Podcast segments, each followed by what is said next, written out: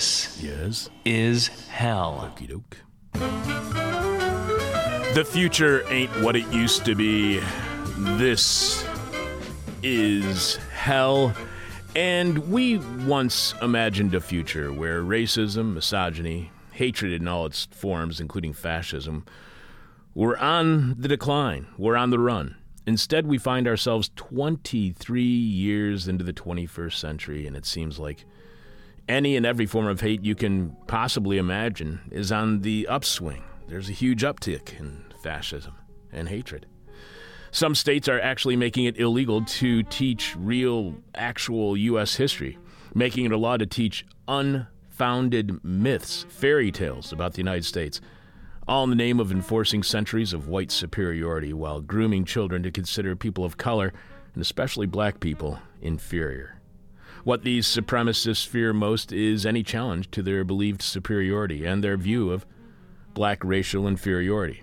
What they fear more than anything, as today's guest argues, is black consciousness. In a few minutes, we'll speak with philosopher, political thinker, musician, he's a drummer, Lewis Gordon, author of Fear of Black Consciousness. Lewis is a professor of philosophy and department head at the University of Connecticut.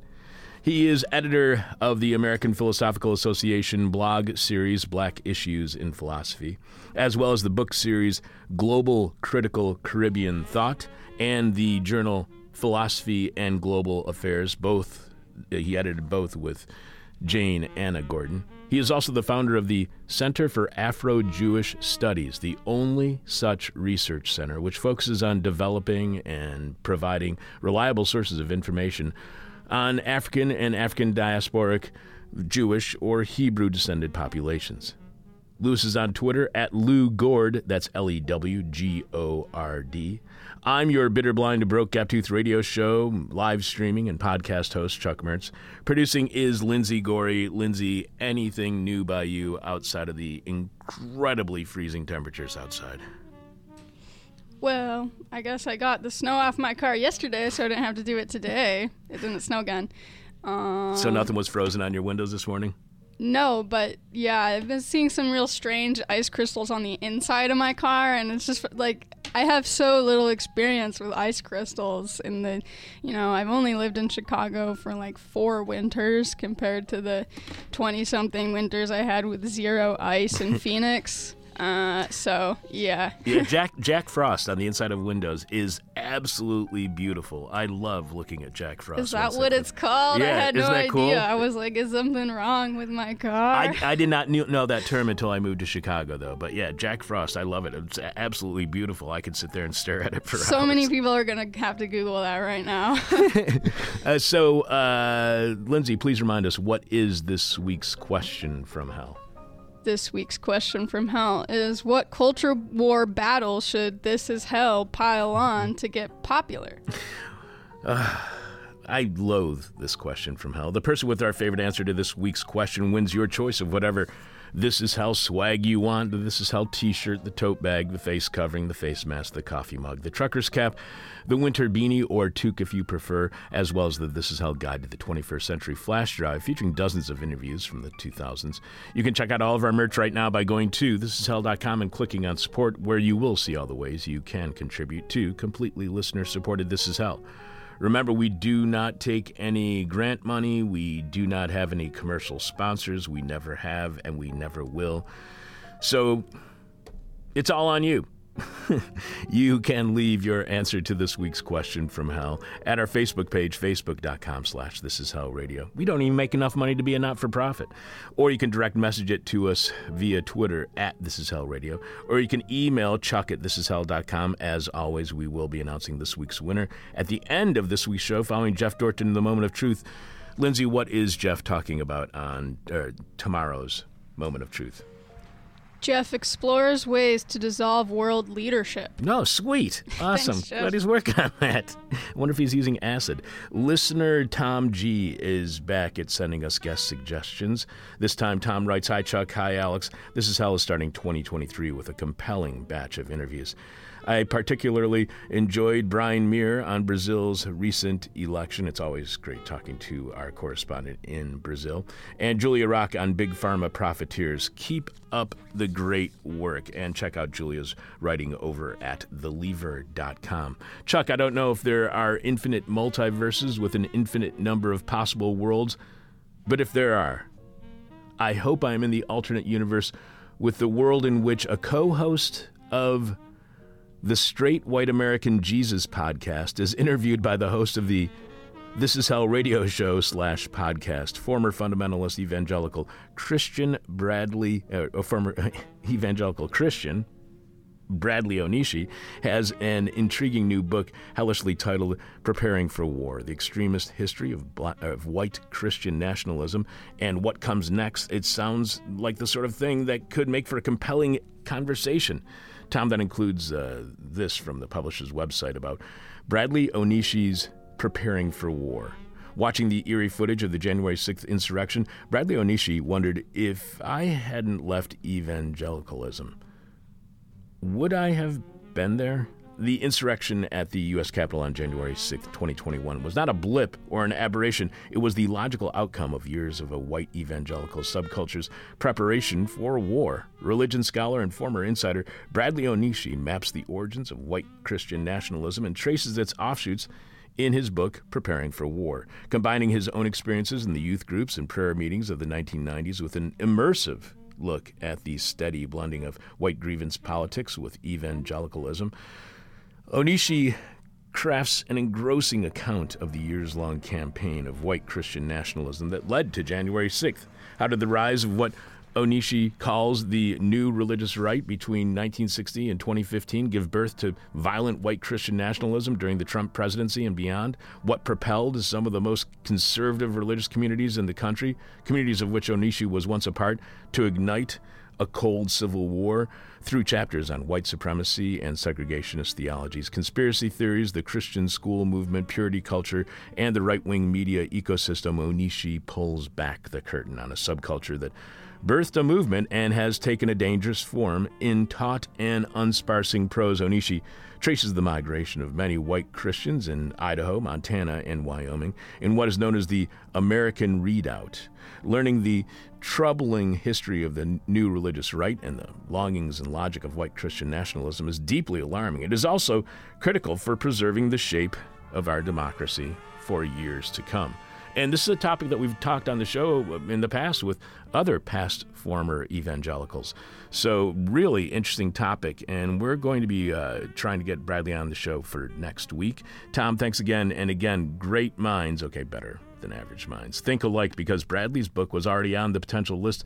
Uh, for guests, along with a book on white power and neoliberal culture, another on white flight, and yet another that's coming out in May called White Burgers Black Cash. We also got an email from Troy V, who says Dear Chuck, I'm a big fan of the show. I was wondering, might you be interested in interviewing myself or my uh, co author, Drew? We wrote a book called Half Earth Socialism back in 2022, which has provoked a bit of debate on the left. We make the argument to take planning seriously, return to the root of the socialist calculation debate by looking into the little known philosopher Otto Neurath and uh, ditch Prometheanism in practical terms, that means energy quotas, veganism, mass rewilding, and tools to allow everyone to participate in planning.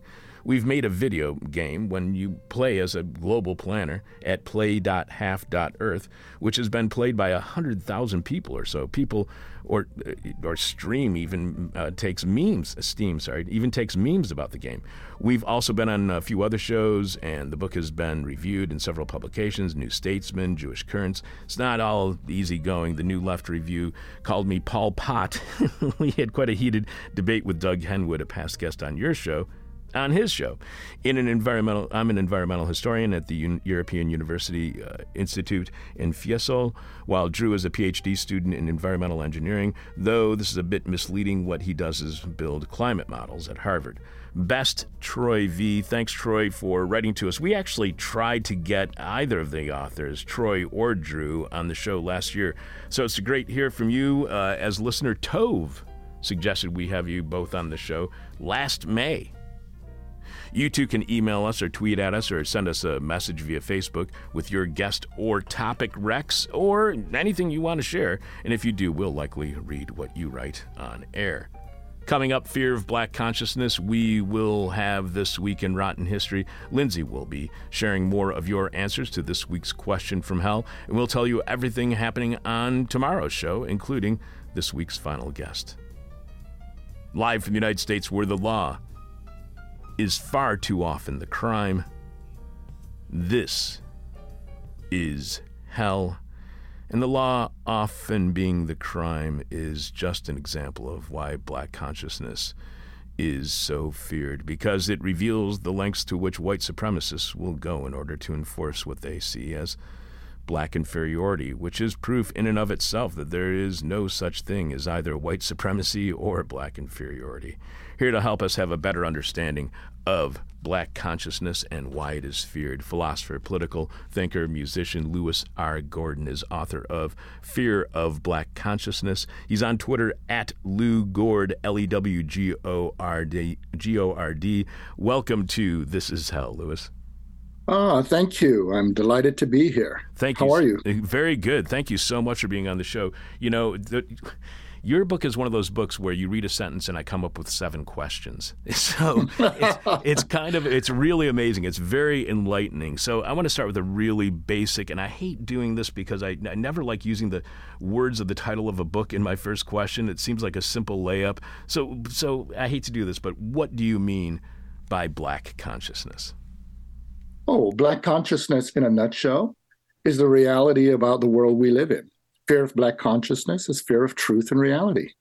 And you hit on it well when you talked about the efforts right now to turn away from truth and reality by creating a false history of, for example, this country. Although in the book I talk about many countries. How important do you think that false history of the United States is to white supremacy? Well, it's it's important in a variety of ways because one thing to bear in mind is that uh, the whiteness I talk about is very different from what an everyday human being lives. And part of white supremacy and anti Black racism is to create a category of people who are above people and a category of people who are below people. Now, if you have a bunch of people above and a bunch of people below, what the hell happens to human being? I had to throw hell in there since this is part of your program. and, and, you know, it, it, struck me, by the way, when you were speaking earlier, because, uh, you know, what a lot of people don't know about hell is hell is cold. The in Dante's, you know, uh, writing, the center of hell.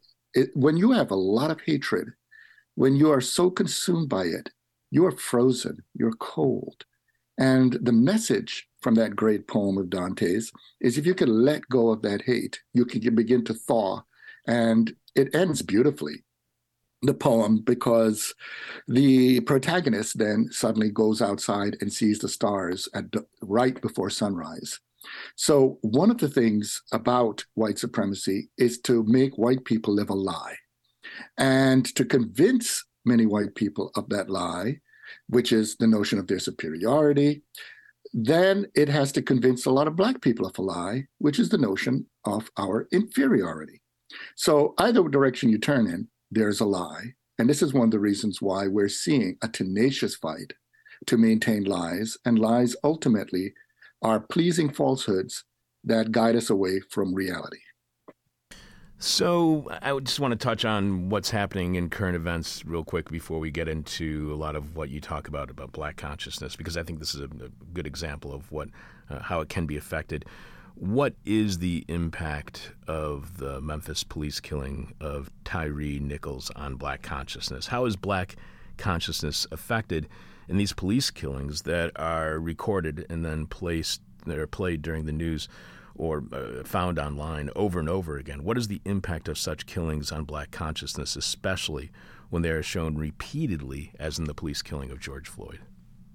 You know, as I listened to the news and the discussions about this, it really struck me that in the book, I have a, I do talk about uh, the problem with how policing has been constructed in the Euro modern world, and that and I gave examples that you have this problem in majority black countries where the police are black.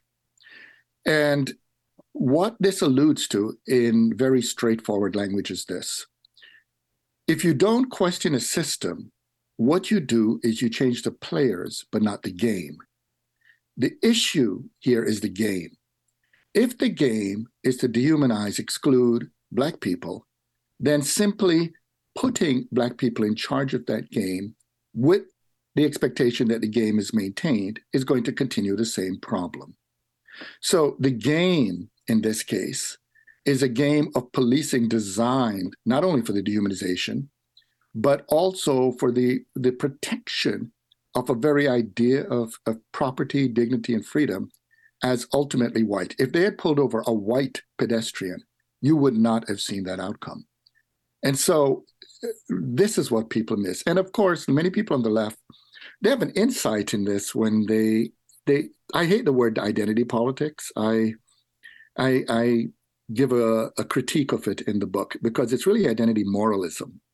Because politics, this is the fear. Politics goes to the question of transforming power as functioning in a system.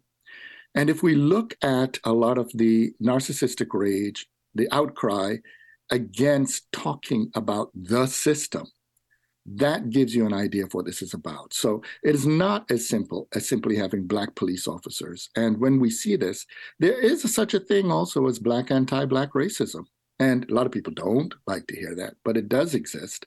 But ultimately, ultimately, the issue here is the very construction of the enemy, even in the black police officer as a black person. In this case, a 150 pound young man.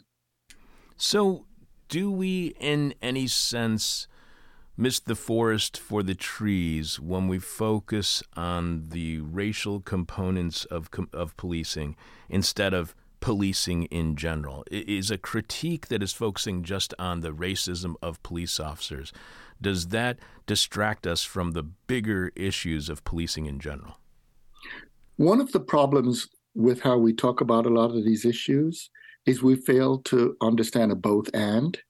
We often try to find, in a reductive way, a single answer, when in fact, the way the human world is, is there are always multiple factors, multiple things at work. So uh, the thing here in this situation, for instance, is that we need to understand that once you understand racism as a system in which its intelligibility, its meaning makes sense only against, say, uh, a, a, a, black person appearing. I give an example of the book, for instance, of when I was walking across campus at a Midwestern university uh, 30 years ago. Uh, uh I would teach on opposite sides of the campus, and I did that on purpose so I could just see students and meet with them. But it led to outcry in student newspapers because they thought they had a deluge of black faculty taking over. And it's because as I walked back and forth, people were shocked that they saw a black person more than once that day in the position of a professor. And what this really brought about is this logic. If if the attitude, if we buy into a system of our non-appearance, then many people from different racial backgrounds can support that system. So, but it's a both and. One needs to deal, there is racism, but the naivety is to think racism only takes the form of, say, a, an embodied white person maintaining it, maintaining it. Racism is maintained by society. And when we were talking about teaching about the actual history of this country, it's not as reductive as simply bad white people, good black people. It's about a society designed in such a way that it increases the probability of harm and dehumanization and degradation against certain groups of people we call Black or Native American, or we could call it the racial oppression slot. We could always become a society where we just push other people into those slots. That's the game. You point out that you were not born with a black consciousness. You write that I very much doubt anyone could be. The same applies to a brown, red, white, yellow, or any other kind of racialized consciousness. We could go down a long list of identities without which we are born, yet we eventually learn and at times are forced into them. So, who or what forces onto us these racialized consciousnesses? It, who imposes these on you and I?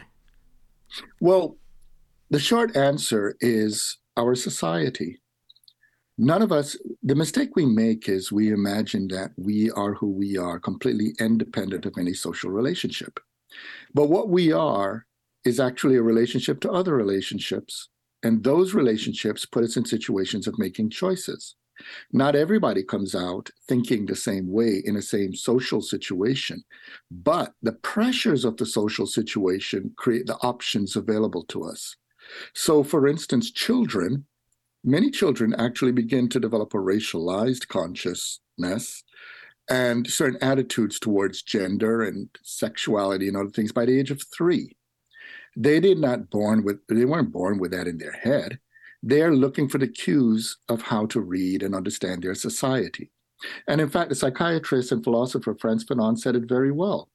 He's basically argued that what a racist society is, is a society that sets up its rules, its regulations, its institutions in such a way that to be a racist is to be a normal person. And this is the thing that we have to bear in mind. Once we take the position that racism is abnormal, then the task, and this is one of the reasons why there's such a fear of Black consciousness, we take a ta- we take on the task of constructing a world that is the greatest nightmare of the people who buy into the system. And the greatest nightmare for them is a day in which they ultimately become irrelevant. To conform in American society, do you think that we need to be racist? On, I don't think it's exclusively racist. Uh, the reason is when I, you may notice in the book, whenever I talk about any what we call identity, because I argue that human beings are relationships, all identities are in relationship with other identities. So race makes no sense without understanding how we treat gender, sexuality, class, and a multitude of other relationships. What we do have to, what we do buy into, and this is one of the problems with this society, and this goes back to Fanon, but others, W.B. Du Bois, all the way through to Richard Wright, people, all the way to Anna Julia Cooper and others, we need to ask a very uncomfortable question, which is what is a sick society? And this is something very different. We often talk about justice, but we may talk about justice in a way that we can imagine achieving what we call justice while, while people remain ill. A sick society is a society that dehumanizes or sets up human relationships in such a way that they're to break down. And so racism is among them, but it's not the only one. It's part of a larger, a larger spectrum of dehumanizing and exploiting practices. And think about it. We're in a society, for instance, that valorizes itself in terms of capitalism. But one of the things that people don't do is actually ask what capitalism is. And similarly, when people are critical of capitalism, they say socialism, but they don't ask what socialism is. But when we think about it, so you may notice I talk about this in the book as well. When we talk about capitalism these days, people just say the market, which is an abstraction. It's like this abstract God walking around. And what actually happens is the business of capitalism actually tries to eliminate other businesses. It's against the plurality of markets, the pluralism of human existence. And sometimes when we talk about socialism, we again we focus on capitalism but too many people think about eliminating the plurality of markets through which people live. So this would collapse them, capitalism and socialism, in that model as two sides of the same coin. We need to understand that the human world is more creative. It's a it's a world in which we can have multiple meanings and develop ways to live together and to embrace our dignity and freedom and flourish that would be healthy. So one of the problems we, we, we have to deal with is if we limit our imagination, limit our material circumstances, limit, limit, limit, limit our options, then the, the, the choices we make begin to be l- less about transforming the world. And we begin to focus so much on transforming ourselves that eventually we implode.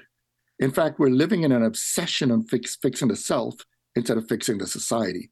when a lot of the problems are in the society you write how you didn't. well first of all i just want to mention real quick you, you were talking about the individual uh, the feeling uh, that we have that we are free of social relationships and we'll get back to that in a little bit because uh, that leads to a conversation about uh, neoliberalism but uh, what do you believe uh, you, you, well you mentioned you write how you have had many experiences of being called the N word over the years, not tolerating it, even when doing so meant receiving abuse, made it clear to me that the valorization of nonviolence and tolerance I heard throughout my subsequent adolescent years was profoundly mistaken. It's a recipe for cultivating in black people nothing short of an inferiority complex, standing up against white degradation, even when we lose is frankly healthy. Deep down, most white people know this. They wouldn't do otherwise if the situations were reversed. Fighting against humiliation and disrespect enables us to live with ourselves.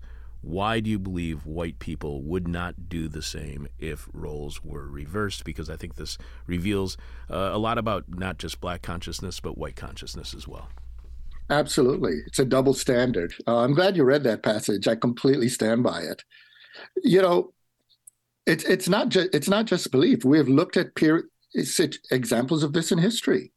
Whenever whenever there is a an, a statement of white people being attacked, white people gather and go and fight against it. Whether you know they they the very response at the level of national response to something ranging from Pearl Harbor, all the way through in various communities when people are attacked in one way or another from one white person attacking another white person, etc. It's very important all the way through, even if we talk about domestic abuse, it's very important at a level of, of, of dignity and respect for people to go through the process of standing up for themselves. Consistently, consistently, we're, we, we have a drumbeat of telling Black people we're not supposed to stand up and defend ourselves. And it's complete nonsense. The thing, though, that people need to understand, and this is maturity at work, is there are people who want to stand up for themselves without consequences, and that is that is that that is that is basically naive. Part of maturation is to understand that if you stand up for what is worthwhile, it's also worth fighting for. And so we have created a situation in which what is offered for people designated white. I say designated white because there are people who are listed as white who don't live through what's called a white consciousness. But if we talk about what it is to be a human being, to part of being a human being is to be able to walk through the world with respect. And if you do not stand up for yourself and articulate that respect, you walk through the world with a sense of shame and this is a longer discussion, but it's connected into a lot of work in psychoanalysis and psycho and other areas of psychology.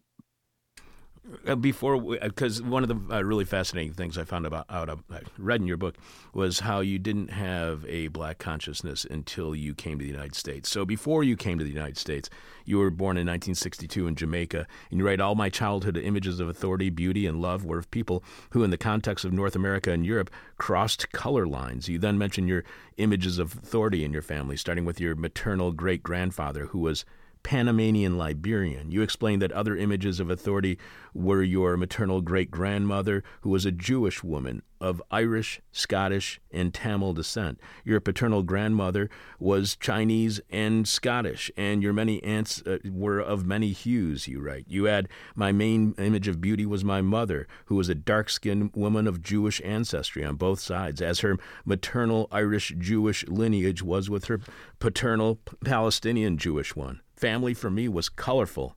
It still is. What uh, uh, was your colorful family, as you describe it? Was that normal in Jamaica? Are color, colorful families, if you will, normal in nations that are not predominantly white? The short answer: yes. And it, it, you know, one of the healthiest things I, uh, I, I'm fortunate to have been able to go around the world many times in every continent except Antarctica. And I've uh, one of my conclusions is one of the healthiest things, particularly for African Americans, is to go to a predominantly black place and just see everyday life. It's also healthy for white Americans to understand that black people go in the rest of the world don't spend their everyday life thinking about white people or even thinking about being black. They spend their everyday life just being human beings. So it's very important to understand that many people enter the world simply as a person who is either love, loved and trying to learn among a community of love, or in some cases, because some people, as we know, are born in war. And they're born in situations where they're trying to figure out why in the world is conflicts going on. But what's different about uh, uh, societies that are do- dominated by racist logic is it displaces what the source of the problems are by making the people into themselves the problem. Du Bois said it very beautifully. Basically, uh, well, not only Du Bois, but Richard Wright. I, I, I, give an example. You know, Richard Wright was walking with Jean Paul Sartre one time in Harlem in the 40s, 1940s. And Sartre, the French uh, philosopher, asked Richard Wright, the African American existential novelist, uh, tell me something about the black problem. And Richard Wright looked at him and said, There's no black problem. There's a white problem. It's how white people treat black people.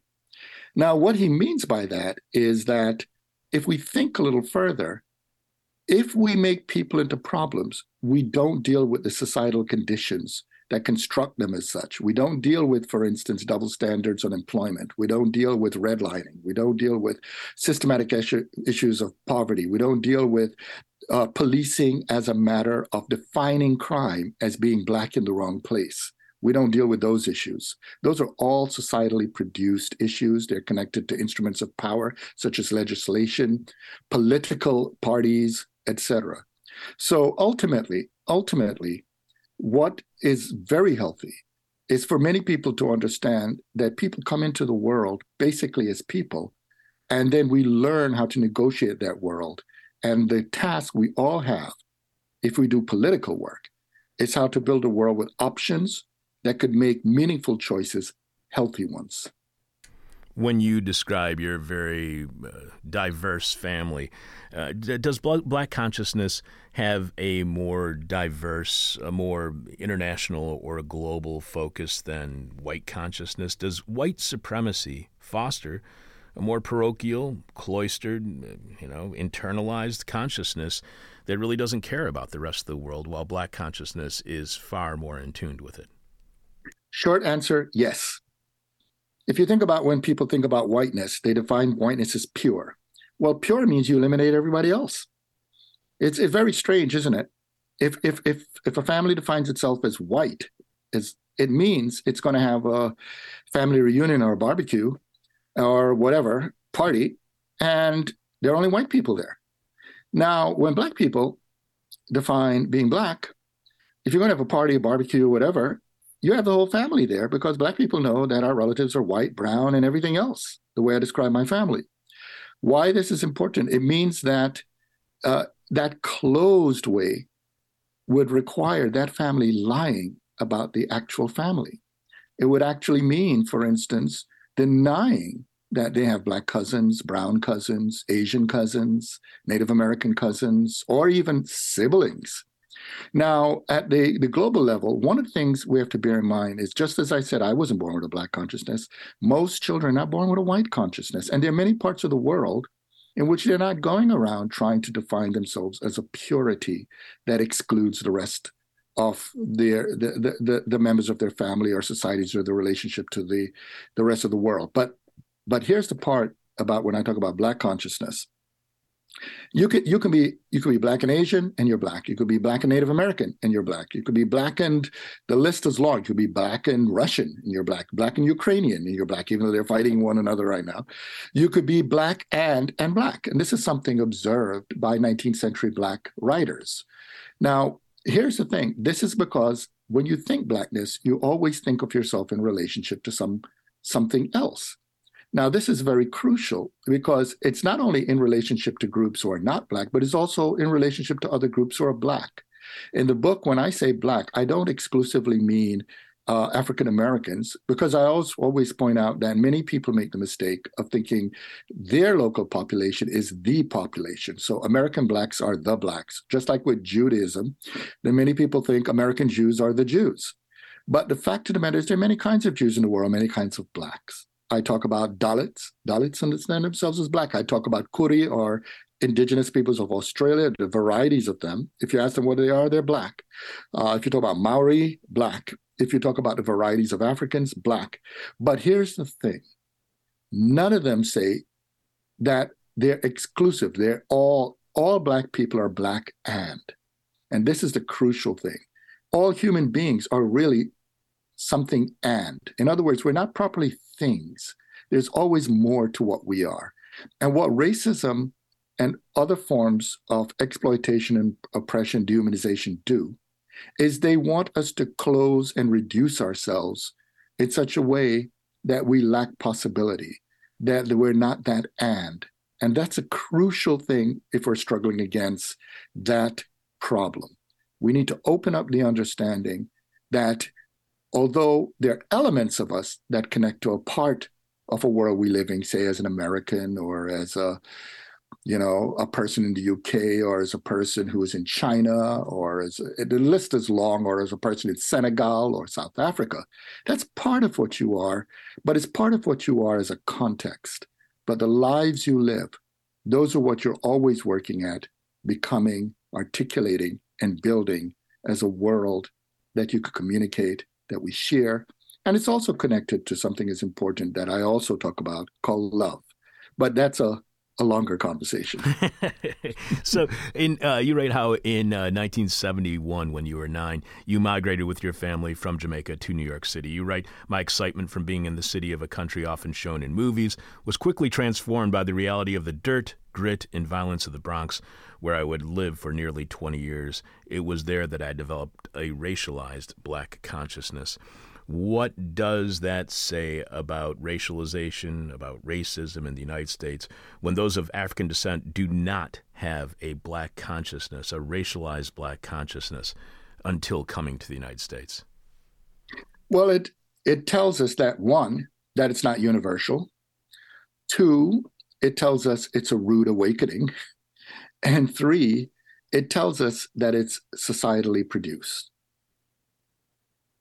So uh, you also point out that our school, where you went to school, was where the Italian neighborhood on the one hand and the black and Puerto Rico, Puerto Rican uh, one on the other met at a central point from which each group was to go separate ways. I had not yet learned to see the Italian, Irish, and European Jewish children as white. They resembled some of my relatives back in Jamaica, none of whom identified as white. So, what does that reveal to you about black being black as well as white and uh, black and white consciousness when those who may be considered white in one place are not considered or do not consider themselves as white in others. How nebulous are the ideas of black consciousness and white consciousness or blackness and whiteness when they seem to be able to be shifting from one place to another from one time to another? I think in a way in the question you answered it I know people, my own family, you know, it's important when people travel. When people travel, they manifest different uh, relationships in different parts of the world. I have relatives who are black in Jamaica, white in another place, and brown in another. I have a situation, I'm never white anywhere, but because of my multiple ancestry, I'm black in one place. Another place, uh, there are people who can spot my uh, Tamil Indian ancestry. There are other places people immediately see that I'm of Ethiopian descent and they see me as East African. There are people who immediately could spot my Arab background. And because I am Jewish, there are people who are, but, and it's not just about looks, it's about also how one moves through the world. Part of being a human being is learning how to read other human beings. And we carry with us our experiences, our, our struggles, our joys, our suffering, all of those things. And when we really pay attention to one another, we can see them. We could see them in, in not only our children, our friends, we could also see them if we're in a place where there people don't recognize us. Somebody's eyes may look at us in such a way that we say, Oh, you realize who I am. So there's so many ways in which that is so. But the lie, remember I said this is all about lies. The lie is to make us believe that we're as fixed as stone, as permanent as H2O, that kind of a thing. When in fact, human beings live in human produced worlds. And because they're human produced worlds, it's not only ours to live in, but they're also ours to change. You also mentioned the meanings within phrases like from the Trump campaign of Make America Great Again. Within black consciousness, is nostalgia for the past, nostalgia for older, even more cruel forms of racism? Because I'm starting to think good old, whether it's in good old boys or good old days, is a dog whistle for just being really racist. It is. It's a dog whistle not only for being really racist, but also really sexist. And it also is connected to a basic logic that I talk about in the book between how we talk about leftism and, right, and the right. We unfortunately often just talk about the right and the left by just looking at parties. But right now we're dealing with a conundrum. For instance, the Democratic Party of today is a lot like the way the Republican Party of the the first half of the ninth of the of the uh, 19th century was, you know, leading up to you know the Civil War. Nobody at that time could have imagined a, a progressive Democratic Party and a regressive Republican Party. So already, parties, as an example, are human produced uh, institutions. Now, the era the way I talk about the right and left is let's look at the logic of what it means. Don't think about party, just the logic. The logic that makes people go to the right is that all parties have to respond to crises. And when you have a crisis, it means you have to make a decision. Now, some people are afraid of making decisions. So they would like to be taken out of situations of making decisions, and they usually see the, that as a function of law, order, etc. But they also tend to make an appeal to traditions and a cherry picked perfect past. If the past is perfect, then you imagine you can return to it. But of course, if you're going to return to this imagined past, you have to ask what are you willing to give up to get there? And often you'll find what's being given up are civil liberties, freedoms, etc., to the point at which you eventually are in a fascist state. Now, that in order to seduce people into that, it's connected to some deeper mechanisms. And some of these deeper, deeper mechanisms are a lot like if we think about the lies we're told we're, that we believed when we were children. And it wasn't that our parents were trying to lie to us. If you think about children, Simone de Beauvoir talks about this in a beautiful way. Children think all adults are gods. They think adults are all powerful, we can do everything. And even though they get upset, uh, in a way, if adults were gods, children felt safe. Now, when they become adolescent, the reason those years are difficult is because they begin to realize that the people they were obeying were not gods. Not only were children not safe, but even the adults were not safe. So at this moment, there's a form of anger, but there's also fear. Some people respond to that phenomenon by trying to return to childhood. Of course, the ultimate safety was the womb, but another version is the imagined notion of an all powerful father. And that's why these fascists always are trying to present macho, big, strong men, which is often an indication that these are weak men. But nevertheless, this valorization of macho ness, strength, etc., is to give people the illusion that with these men, they're safe. So that make America great again is a is a dog whistle to say put it in the hands of good real men who will be white men, but you know, they're they're they're black men who imagine they could be that way. But ultimately, it's to create a notion that is trying to tell you you're safe if you could contain and limit the movement of these other peoples. If you think about people who are critical of that, what they say is, you know, when I think about the past, we were never safe. We always had to make decisions. And all the present is, the crisis of the moment, is that it's our turn to make decisions. So we if we go back to the past, we're going to be dealing with the problems of the past that they had to make decisions to overcome. So let's make some decisions for the future. Now, there are people, unfortunately, who are afraid of the future. So although they identify as left, they want a kind of future that closes off any other decision to make. That kind of leftism slides into the right and becomes a partner with fascism. There's another kind of leftism, a more responsible, mature, humanistic leftism that says it's not about a return, it's not about closure, it's about conditions for possibility. And that kind of leftism mirrors what I talk about in the book because the lowercase black consciousness was created by the, the, the, the right wing reactionary closed world that says you're fixed in your skin as a black person. But the uppercase black consciousness I talk about is linked to the kind of politics and the kind of action that's premised upon uh, that are premised upon possibility. So ultimately, ultimately, a lot of these issues, when we hear these dog whistles, deep down, there is a struggle between people who would like us, in effect, to cover our heads, you know, with a blanket because we imagine there's a monster in the room, versus facing what may be there, turning on the lights and realizing there's nothing there, and getting on with our lives.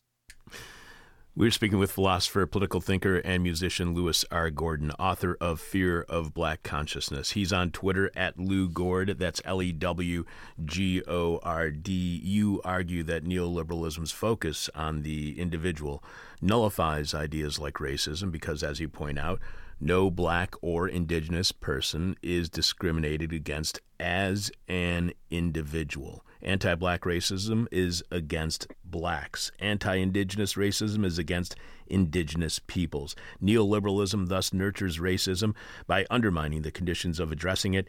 It is, in short, reckless. Is there then, under neoliberalism, is there no racism in the neoliberal consciousness? Are we already living in a post racial world because we are all individuals and judged as such? We're not in a post racial world. And as I said, it is reckless. You can't handle a problem if you don't identify the problem. I talk about the distinction between neoliberalism and neoconservatism. Neoconservatism is what leads to what we have with Trump and you know MAGA and all of that, but it was there before them. Neocon- right, neoconservatism basically does this. Neoconservatism says you want law and order, and here's the distinction: Neoliberalism believes in privatization. And because it believes in privatization, it will never identify, it doesn't want to look at races, genders, etc. So, in effect, it's not addressing the group problems. Neoconservatism recognizes groups, it just admits it hates them. In other words, it'll talk about, it'll talk, it'll, it'll demonize uh, Latin Americans as criminals, etc. It'll attack women, uh, basically arguing about, for instance, the castration of men through feminism. It will attack uh, LGBTQI plus communities, etc. So neoconservatism recognizes groups, but then just says it wants one group to be supreme versus the others. So it's the racism is blatant in neoconservatism, but with neoliberalism, precisely because it doesn't recognize those groups, it cannot actually make, uh, uh, act, it cannot act in a way that makes change. And if you look at a conflict between, say, a neoliberal and a neoconservative, the neoconservative would say to the neoliberal, for you to not be a hypocrite, you must tolerate me. But the neoconservative can say to the neoliberal, for me to be to not be a hypocrite, I don't have to tolerate you. So the neoconservative can walk all over the neoliberal precisely because the neoconservative can be consistent with their game plan. Now, beyond neoliberalism and neoconservatism, as we know, there are other forms of liberalism. But again, that's a problem with liberalism. The liberal, not the neoliberal, but the liberal still will have to tolerate the neoliberal and the neoconservatism which means, in effect, they have to work hard at protecting the people who are trying to destroy them. This is one of the reasons why we need to have a more realistic understanding of what it is to build and transform institutions that can actually address communities, people who are being harmed. And also, we should not lock it exclusively into the logic of harm. Because the problem, if you lock it exclusively into the logic of harm, then you collapse into a, a situation in which you have a risk free society, a society in which people will begin to, to become devoid of the virtues that are necessary to have a robust democracy. And to put differently, one actually has to be able to build institutions in which people can actually take the risk and have the courage to build better human relationships.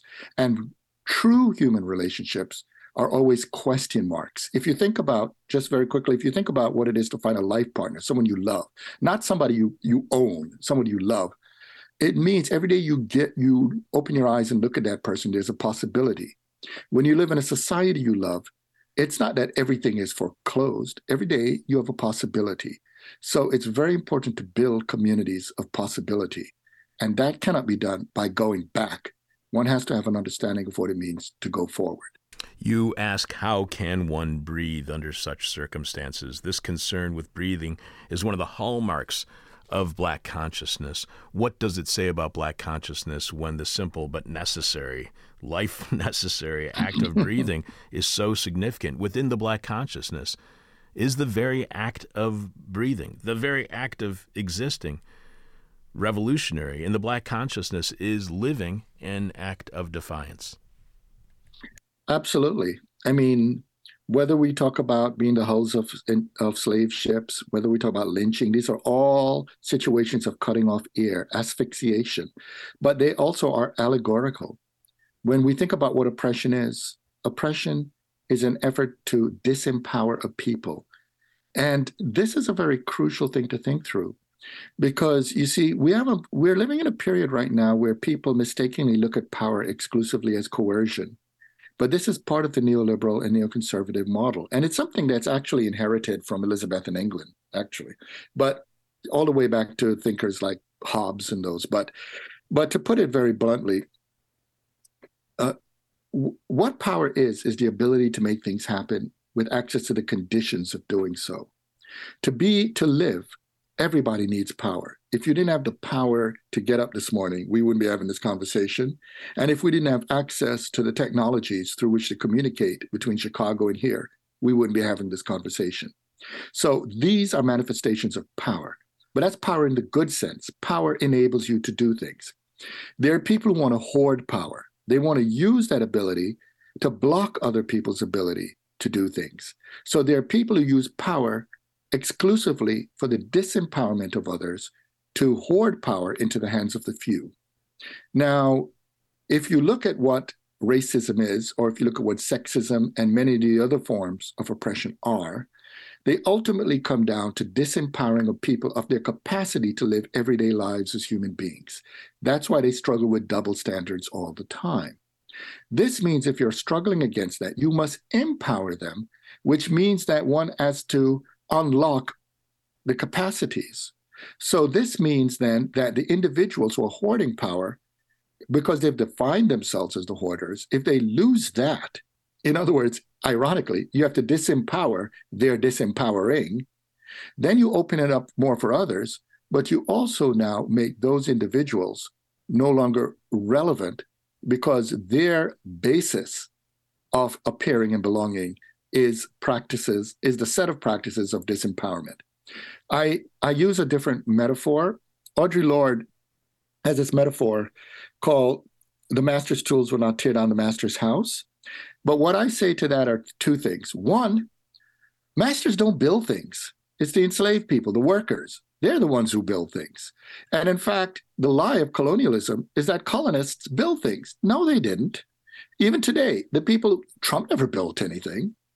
No, he, he he rips off workers who build things. So if we think about people who build things, what we have to understand is the master is no, it's the workers' tools, the community's tools. So use our tools and build other houses. If you build enough better houses, after a while, the so-called master says, "Yo, why is nobody coming over my house?" And after a while, even though his house is there, it's lose, it's it's lost, it's lost its power right, of mastery. There are now many houses, and in fact, the other houses may have better food, uh, tasty. People might be dancing, livable life. In other words, that is what this argument is about. It's it's it's about build a better society. So we should use our tools to do that, and that means that we should understand that all of us, all of us, have a positive capacity of power. And this is the thing. I'm, I'm I'm very critical of a kind of leftism that's anti-power. It makes no sense at all. If you're anti-power, then you're going to leave power in the hands of those who dominate you. You, we need to create a better conception of power that enables people to grow, to flourish, and to live livable lives. you had COVID, and I want to ask you a couple of questions about it. One is you talk about how many people who uh, identify, I guess that's the right word, uh, as uh, black Americans, they do not want to go to the hospital. They have no problems with vaccines, they have no problems with caring health professionals but there is a fear of the hospital. What is it about the hospital that uh, leads to that kind of fear that is different from seeing a healthcare professional or getting a vaccine? Well, yeah, I had COVID before the vaccine was even developed. So I, am one. I'm one of the long haulers, and yeah, I'm one of the people who almost died. And one of the things, yeah, absolutely. The, there, studies after studies have shown that despite what many people may think, hospital, most hospitals, most uh, most of the health uh, professional community, although they may be good willing, they may be in in their hearts, right? They're not ill willed this is back to the point about the game. The institutions are really designed in such a way that a lot of Black people just die. We don't get really equal treatment. We don't really get the the the kind of understanding of the specific the specific conditions we're struggling with, and in many cases, there are even there are even uh, medical approaches that treat that that treat us in such a way that that we are supposedly tougher and can endure pain. The list is just long. So if you look at the actual figures, if you were to look at them demographically, Black people were just dying more than white people from this illness. And these are connected to a lot of other factors. Now, one of the things that's really crucial that I knew is, is that because I'm from a family that really preserved a lot of the knowledge the knowledge from the various communities from my my Asian and African and you know, just variety of backgrounds. There are a lot of things I grew up understanding. I understood expectorants. I understood what what you do for fever reduction. I understood a lot of things, and I had to do a lot of self care. Now, I'm not saying that everybody should do this because not a lot of people study these in the same way. But the basic issue, and this is what Frantz Fanon, um, uh, uh, a medical, uh, uh a medical, uh, a psychiatrist and a theoretician by the name of also Francois uh, and many others have studied, they argue that if the medical institution is itself sick and they've defined a sickness in such a way that it actually makes one healthier to be a sick person, then they are sick institutions. I could put it in a way that's a little more um, palatable for the listeners. Frantz Fanon noticed something. He would, re- clients would come to him and they would talk about the abuses they're having at work, the way they're treated by the police, etc. And what Fanon began to observe is that his task as a psychiatrist was to try to make the patient or the client at home with her, his or their society.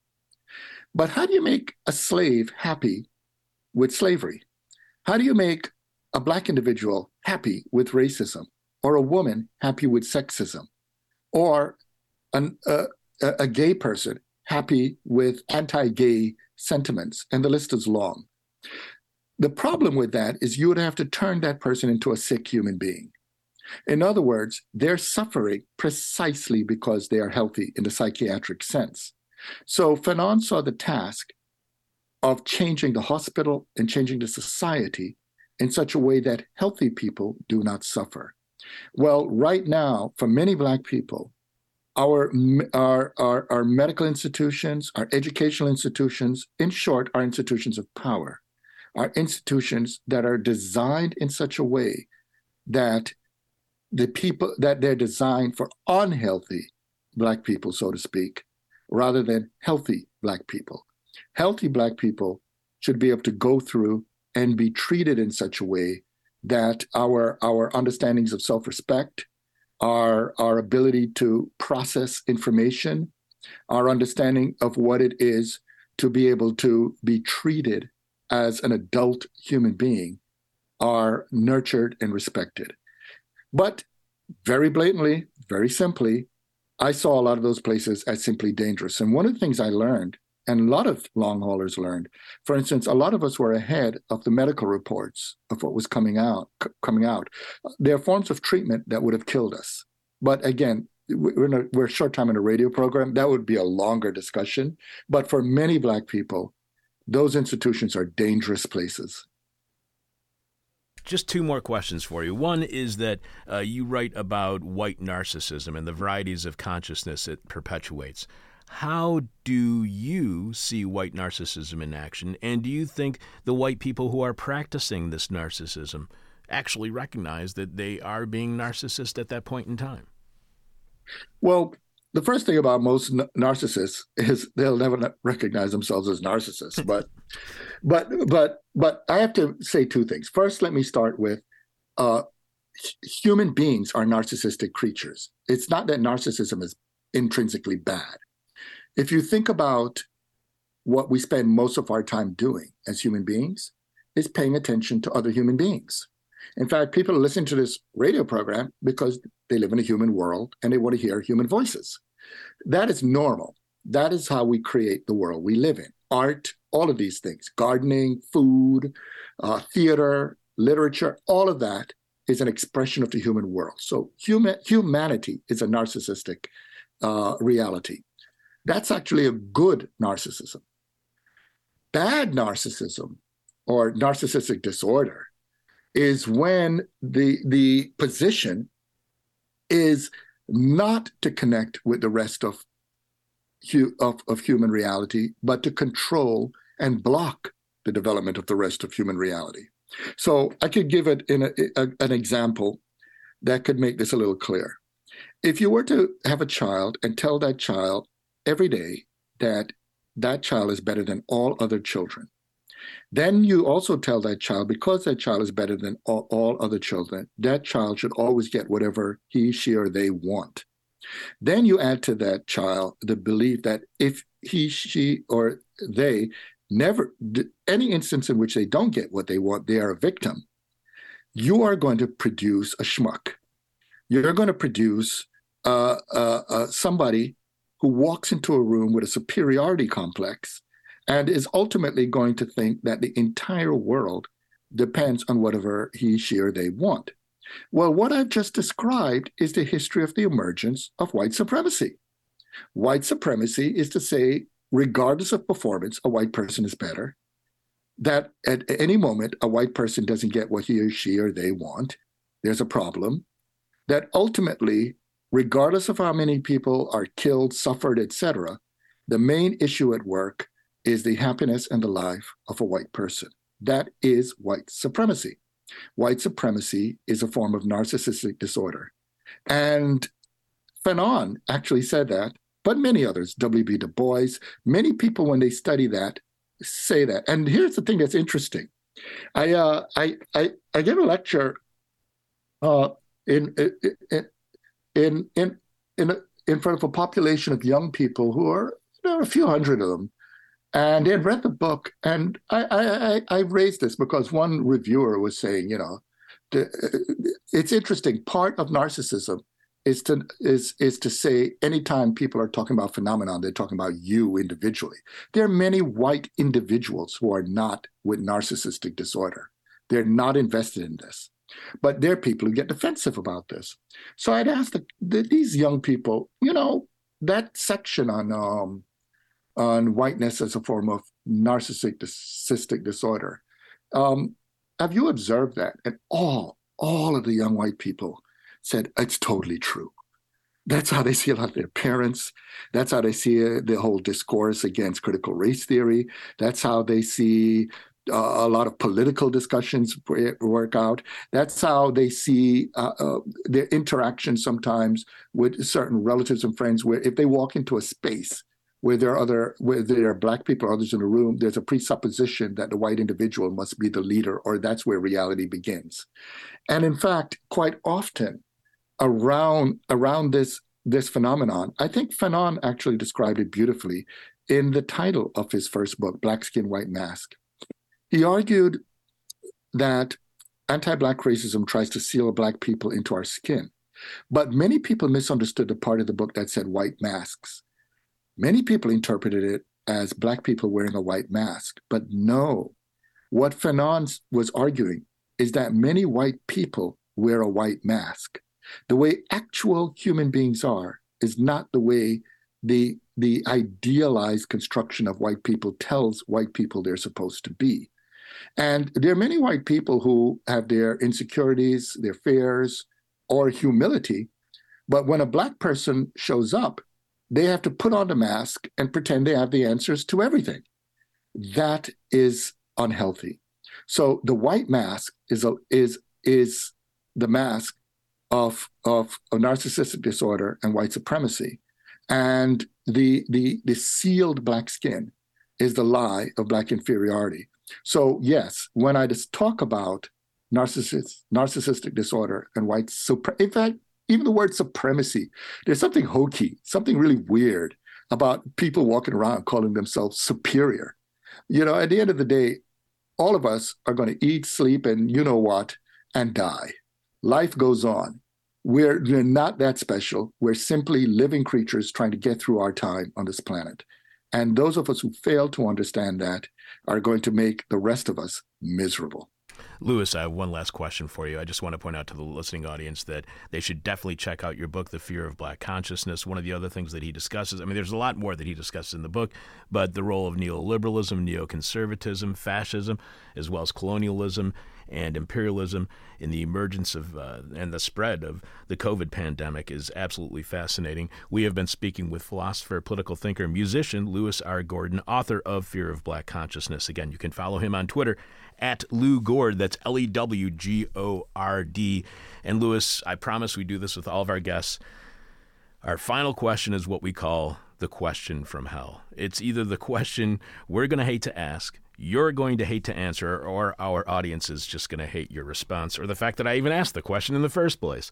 So, how sustainable, this is where our conversation started, how sustainable is denialism of history and what happens when myths become institutionalized? Uh, how much force is needed to keep those myths and that inaccurate history going? How much force does it take? The truth is, they're never sustainable. Any anything that takes us away from reality exhausts themselves. They're never sustainable. Every time, look throughout history, every time there are turns to the right, they always they always fall apart very quickly because they require using up too many too many resources. When things really fit well, Anna Julia Cooper said it beautifully. It means a little bit invested have greater outcome. Right now, if you think about how much is being put into denial, it is actually using up our capacity to actually build a better society. So anything, any any idea that we cling to without change, without adaptability, would be at our peril. So the end, you know, even when we're talking about the phenomenon, yeah, of, of, of anti-black racism, look, look, human beings of Homo sapiens, what we call what we call what we are, been around nearly three hundred thousand years. We're talking about a period of something coming around a few hundred years, and it's already it's already just pulling apart at the seams. So right now we have a lot of urgent issues to deal with as a species on our planet, and we need to get rid of wasting time with things that ultimately turn us away from reality like huge distractions like culture wars. Uh, I cannot yeah. I cannot thank you enough, Louis, for being on the show. I am going to annoy you for the rest of your life by sending you radio interview requests. So thank you so much for being on the show. I've really enjoyed this conversation, and the book is absolutely so fantastic. So thanks for being on our show. Thank you so much. I enjoyed it thoroughly, and I look forward to future conversations with you. And a big shout out to the audience. Be well and be courageous. Thank you very much, and Happy New Year. Pretending to know what I'm talking about since 1996. This is hell. If what you just heard from Lou Gordon on the fear of black consciousness, if that was in some way enlightening or made you feel like you actually learned something or to realize that, yes, this really is hell, show your support by becoming a subscriber to our weekly bonus Patreon podcast which streams live on Thursdays at 10 a.m. Chicago time and is podcast shortly after at patreon.com slash this is hell, or you can show your support for a completely listener-supported This Is Hell by visiting thisishell.com and clicking on support. Lindsay, please remind us, what is this week's question from hell and tell us how our listeners are responding so far this week's question from hell. Wasn't Lewis awesome? Yeah, Lewis was awesome. That's why I'm like, I need to play music now. I'm still like, I'm still processing. It's still reeling. That was like beautiful. That- it was like a philosophy lesson. you know, for free. Yeah. Thank you very Thanks, much. Louis. exactly. I'm still. I want some background music here. And uh, oh, you know what? My computer. Died. yeah, it's dead right now. no, no. I'm just like I said, just trying to figure out my job while also taking all that in. Uh, okay. Um, Lewis. Uh, that's our post about Lewis. Our question from Hell Post is, what culture war battle should This Is Hell pile on to get popular? Lord, this is gonna be. This is not gonna go well. Oh, okay. Uh, I don't know. Some of them are. Some of them, you know, could work. Uh, Paulo S says, "What culture war should this is hell pile on to get popular?" It's bidet versus what's a bidet, and they put a check mark versus bidet, as in that's the side to be on versus what's a bidet. Lindsay, hands down, the funniest thing I ever saw on that sh- stupid show, House Hunters, was this uh, one couple that was looking at a house. Uh, one of them said, This house, this is an absolute requirement for me. No home that we look at can have a bidet in it. It can't have a bidet. What's wrong have- with them? I just don't understand. Uh, you know, if there is a bidet in there, you can have it taken out if you'd like. But just the, the actual presence of the bidet was like, I'm not going to buy this house. There's a bidet present in that home. It was the craziest thing. That is crazy. They are clearly on the wrong side of that culture war. They also Uh, said they also said I don't want any trees near my house because I hate the sound of birds.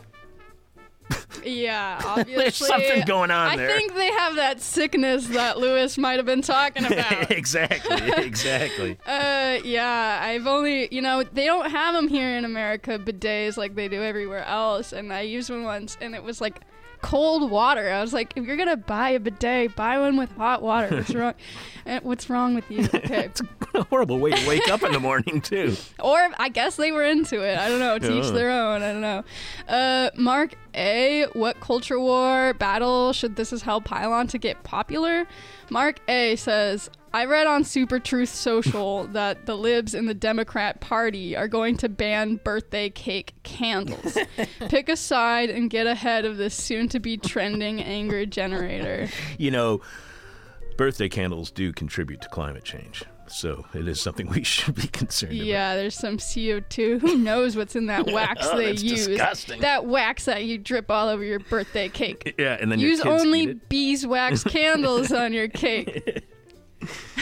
That's part. That's we're starting a culture war already. Yeah, I'll join on. I'll. I can join any culture war. It's true.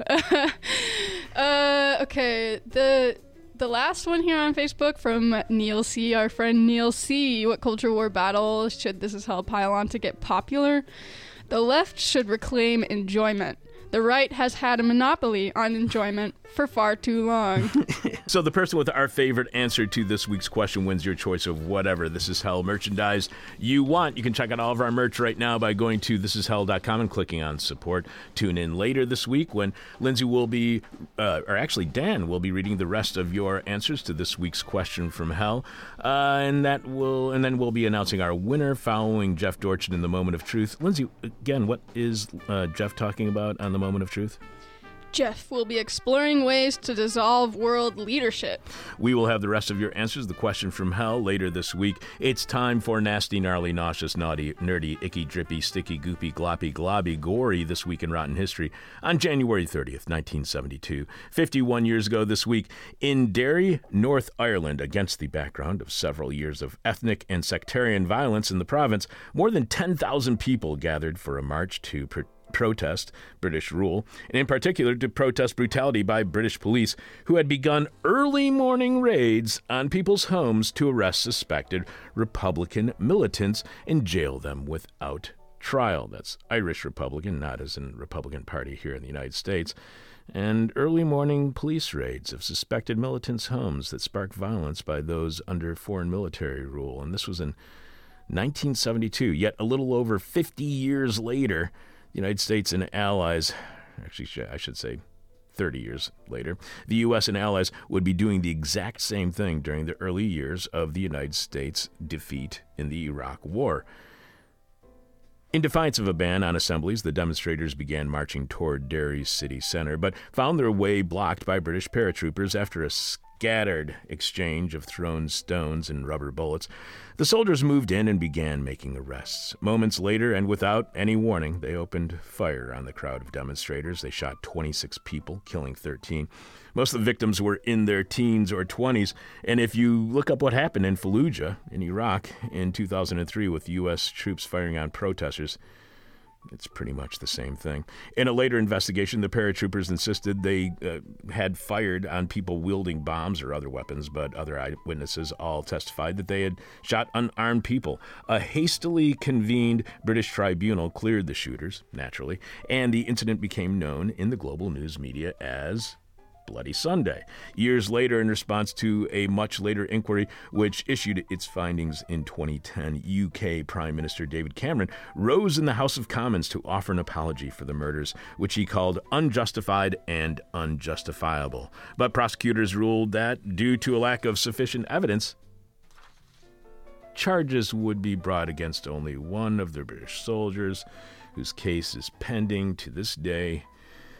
51 years later. Also in Rotten History on February 4th, 1899, 124 years ago this week, units of the U.S. military based in Manila, having taken possession of the Philippines from Spain the previous year in the Spanish American War, found themselves in armed conflict with Philippine national insurgents who were just as eager to get rid of the Americans as they had been to get rid of the Spaniards. Who knew that people upset about being occupied by one foreign nation would not be keen on another foreign nation immediately continuing that occupation? A few minor skirmishes escalated into large scale fighting that continued through the next day. The Philippine president, Emilio Aguinaldo, tried to broker a ceasefire, but it was rejected by the top American general, because that's what nations claiming they're bringing liberation often do, and that is simply become the new occupiers. More than 500 Philippine soldiers were killed, along with some 50 to 60 Americans. The so called Battle of Manila thus became the first and most deadly episode of the Philippine American War, which lasted more than three years and solidified the United States' colonial domination of the islands. In other words, it was the expansion of the American empire to the Pacific. The war killed some 18,000 Philippine soldiers and 6,000 Americans, along with an estimated 200,000 Filipino non combatants who died of violence, famine, and disease, reminding us that non combatants are always the leading casualty of any war. And the war in the Philippines was one of many U.S. imperial wars that you never get around to learning about in high school history class for some reason. Now that's rotten history, and this is hell. Lindsay, who is coming up as our next guest here on This Is Hell? Tomorrow we have Katya Schwenk, who wrote the Baffler magazine article, The Crime Wave That Wasn't. Burlington tried defunding the police, then came the backlash. Katya is a journalist based in Phoenix, Arizona. Hey, look at that. Writing about Burlington, Vermont. She went all the way to the other end of the country. Nice. Her work has appeared in the Intercept, Business Insider, The American Prospect, and other places. And of course, we will have a moment of truth from Jeff Dorchen. I am your bitter, blind, broke, gap tooth radio show, podcast, live streaming host, Chuck Mertz. Thanks to Lindsay Gorey for producing. This is not democracy now or ever. This is hell. My demon is on my butt. My demon talks to me in profanity like a sailor. And my demon tries to knock me down. And my demon tries to put me on a hell ride. Thank you for listening to This Is Hell. For more interview hell and to support the show, visit thisishell.com.